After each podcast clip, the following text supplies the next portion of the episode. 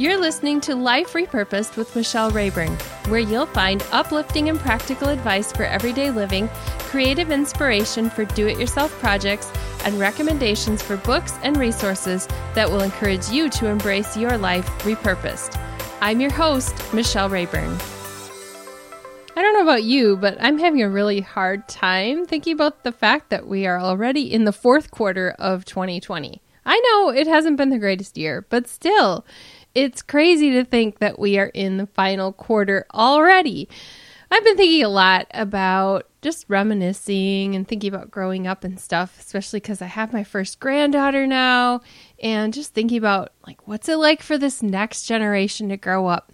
I grew up post Vietnam War, which wasn't really like growing up in the Depression. But my parents are boomers who were raised by parents that grew up in the Depression. And so they knew how to save money. They still know how to save money. One of my mom's favorite lines when we were kids was, We can't afford that. And she was right. But I resented that phrase as a child. I've been thinking about like all the things that we did or didn't do for our kids when they were growing up. And I know I used that line on them. I know there were times when I said, we can't afford that. And I was right whenever I said that. We didn't have the money. But when my mom would say that, sometimes to me it just felt as if she may as well have said, we're dirt poor and you're going to have to learn to like it. But I didn't like it. I wanted to be able to walk into J.C. Penney and buy a 6X Garanimals pink and yellow outfit off the rack like all the other little girls in my class did. I know it sounds a little weird. Garanimals, if you grew up, you know they were matchy matchy and there's little animals and you put your outfits together. Back then, I didn't know what the X stood for, but now that I'm older and I think back to how my little body was somewhat sturdy, I suspect the X was for extra generously cut in the seat and the waist, but I'm not really even sure what that meant. But I had a 6X. So back then, I didn't care. I didn't care what the size was as long as it had Garanimals on the tag. If it had that, I wanted it. Now, my mom sewed a lot of my clothing growing up. She'd get a pattern at the fabric store and we would pick out fabric and bring it home and then she would sew me stuff. And she did like my pajamas and dresses for occasions and matchy matchy outfits for me and my brother, all that kind of stuff.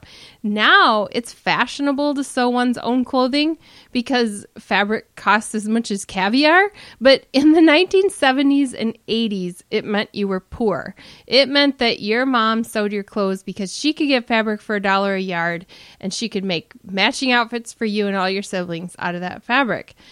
I remember pleading with my mom, Can I just have a store bought dress? And then she would say, We can't afford it.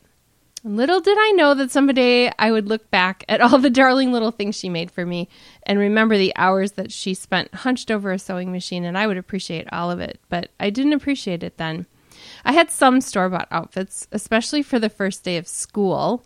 I loved having a brand new pair of jeans. They were so stiff and they we didn't pre-wash them, so they would turn my legs blue by the end of the day. If you remember that first day of school new jeans smell. Then later, like probably about the time I was in college, this is totally dating me here, but like in the late 80s when I was in college, then it was like cool to have stonewashed jeans. So if you bought new jeans, you washed and washed and washed them to try to get them to look like that. But back when I was in like early years of school, that new crisp jeans with the cuffs rolled at the bottom on the first day of school was just the in thing. Now, in our family, we shopped a lot at Kmart and JCPenney, but especially Kmart because they had blue light specials.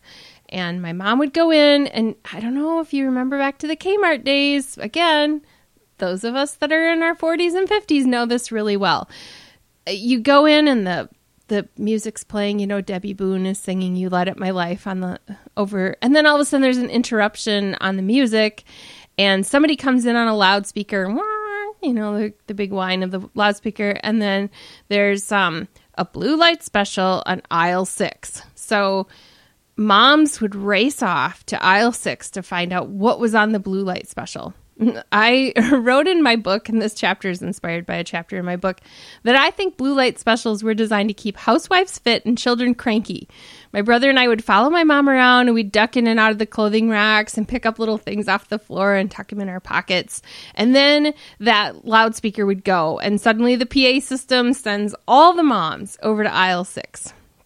Mothers everywhere raced for that aisle, and they didn't have to jog for exercise because they shopped at Kmart.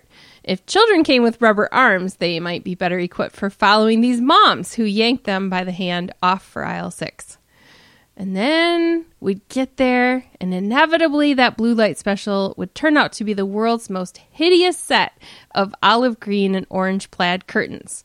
But the sales associate was waiting right there with that flashing blue light, and those moms had to have it, even if they didn't need it, because the sales associate had that little clicker sticker thing.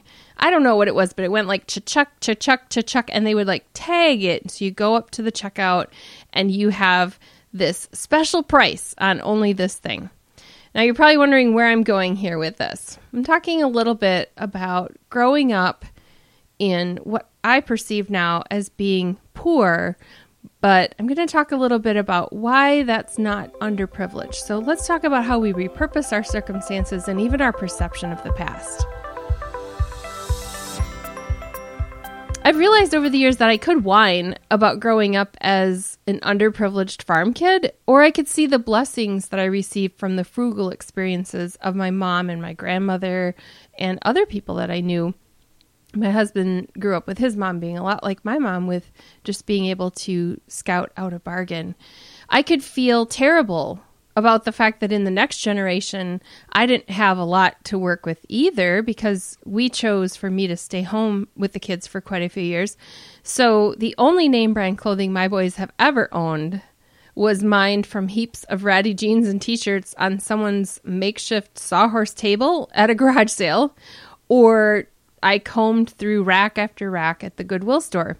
But some of the most precious memories that my boys have of their grandma is things that are related to how she saved money. Like they sat in the middle of the living room floor with coupons and she they were like leaf piles. Like she would give them giant piles and they'd snip, snip, snip and cut out all her coupons and they'd have all these scraps around them. They'd watch movies while they did that and then she'd go to the store and double, triple coupon and all that stuff. Before there was even a TV show about extreme couponing, she was doing it.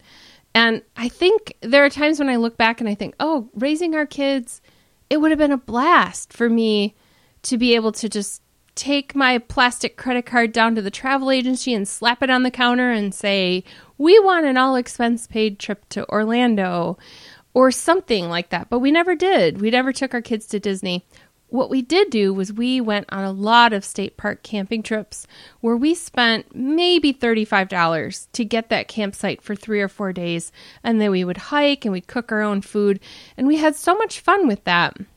And it really taught my kids in the next generation, too, that money is not what brings us happiness, it's the togetherness that we have there.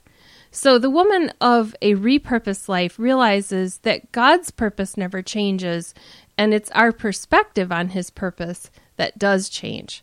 Instead of wishing for what we can't have and mourning for what we never had, we can find satisfaction in what we do have because it's exactly what God intended us to have. God repurposes our intentions when we seek Him with His plan in mind and not our own plan in mind. I know that at least one listener to the show had planned on having a family but God has so far had other plans.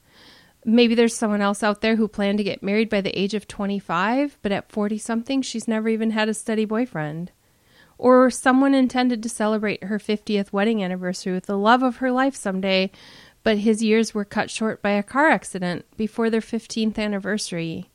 You know the stories. You know that when we have our plans in our mind, they don't always go that way. And sometimes the blessings aren't always where we expect them to be. Sometimes they're imperceptible at first. Other times they're so clear they nearly smack us on the forehead. But like finding the best treasure at a garage sale table, when we discover God's blessings in the middle of a lot of junk, the thrill sends a hefty dose of joy right to the heart. I remember loving it when I could find the thing that one of my kids was longing for, and I'd find it at a garage sale practically new and be able to bring it home to them. It didn't matter that it didn't come in the original box or that didn't come with a a return receipt. They wanted it badly, and so there it was, this beautiful thing that I found in an unexpected place. The moments when God shows up in an unexpected place are when we can clearly see his purpose in the midst of hardship. And it's not like we start looking for, like, God, what is your purpose in the middle of everything? But we become a, more aware of it. It's not like every single hardship we go through has to have a purpose behind it. But there is something that God changes in us and works through us when we come through it. And so, what I want to encourage you to do today is to trust that you can't always see what God's up to, but we can trust that He will deliver what's best for us. Even if it wasn't what we thought was best for us, He will deliver what's best for us in the end. And that's not to trivialize any hardship that anybody is going through because what God's best plan is doesn't always feel like that to us in the middle of it. So we can be empathetic with one another and know that we walk together through what isn't always an easy life, but together we hold out hope and together we rely on God and one another for the support that we, we really need. So that's my message to you today is to rely on God, rely on one another and just look for the joy that's there in the middle of those hard things. Stay tuned as we talk about a resource to wrap up.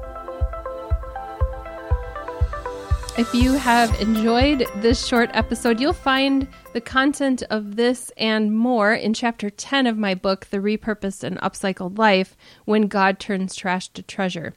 I'll have a link to that book at michellerayburn.com slash 61, and you'll find some show notes there and a link to that book when I wrote that book, my kids were quite small and now they're grown men and they're married, and one even has his own child.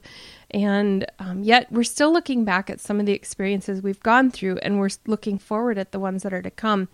And we know that God has his hand in it. So, I want to leave you with a question today as you think about that life repurposed. What hardship are you going through right now that feels as if there isn't any hope? I want to encourage you to keep trusting that God is there and that He has your best in mind. And if you'd like to reach out and you want to share that with me and have somebody pray with you, you can find me on all kinds of social media networks on my website at michellerayburn.com. You'll find it right there in the show notes on michellerayburn.com slash 61. So thanks for listening today and laughing along with me about a blue light special. If that's one of your experiences, I'd also love to hear that, just to know that, yes, you grew up in the same time I did with those Kmart specials. So have a great day, and I will see you next time. You've been listening to Life Repurposed with Michelle Rayburn. Check out tips, resources, and inspiration at michellerayburn.com. I'd love it if you would subscribe to the podcast on your favorite platform Apple Podcasts, Google Play, iHeartRadio, or Spotify. I'd also love it if you would like, review, and share the information about this podcast with your friends. Thank you so much for listening.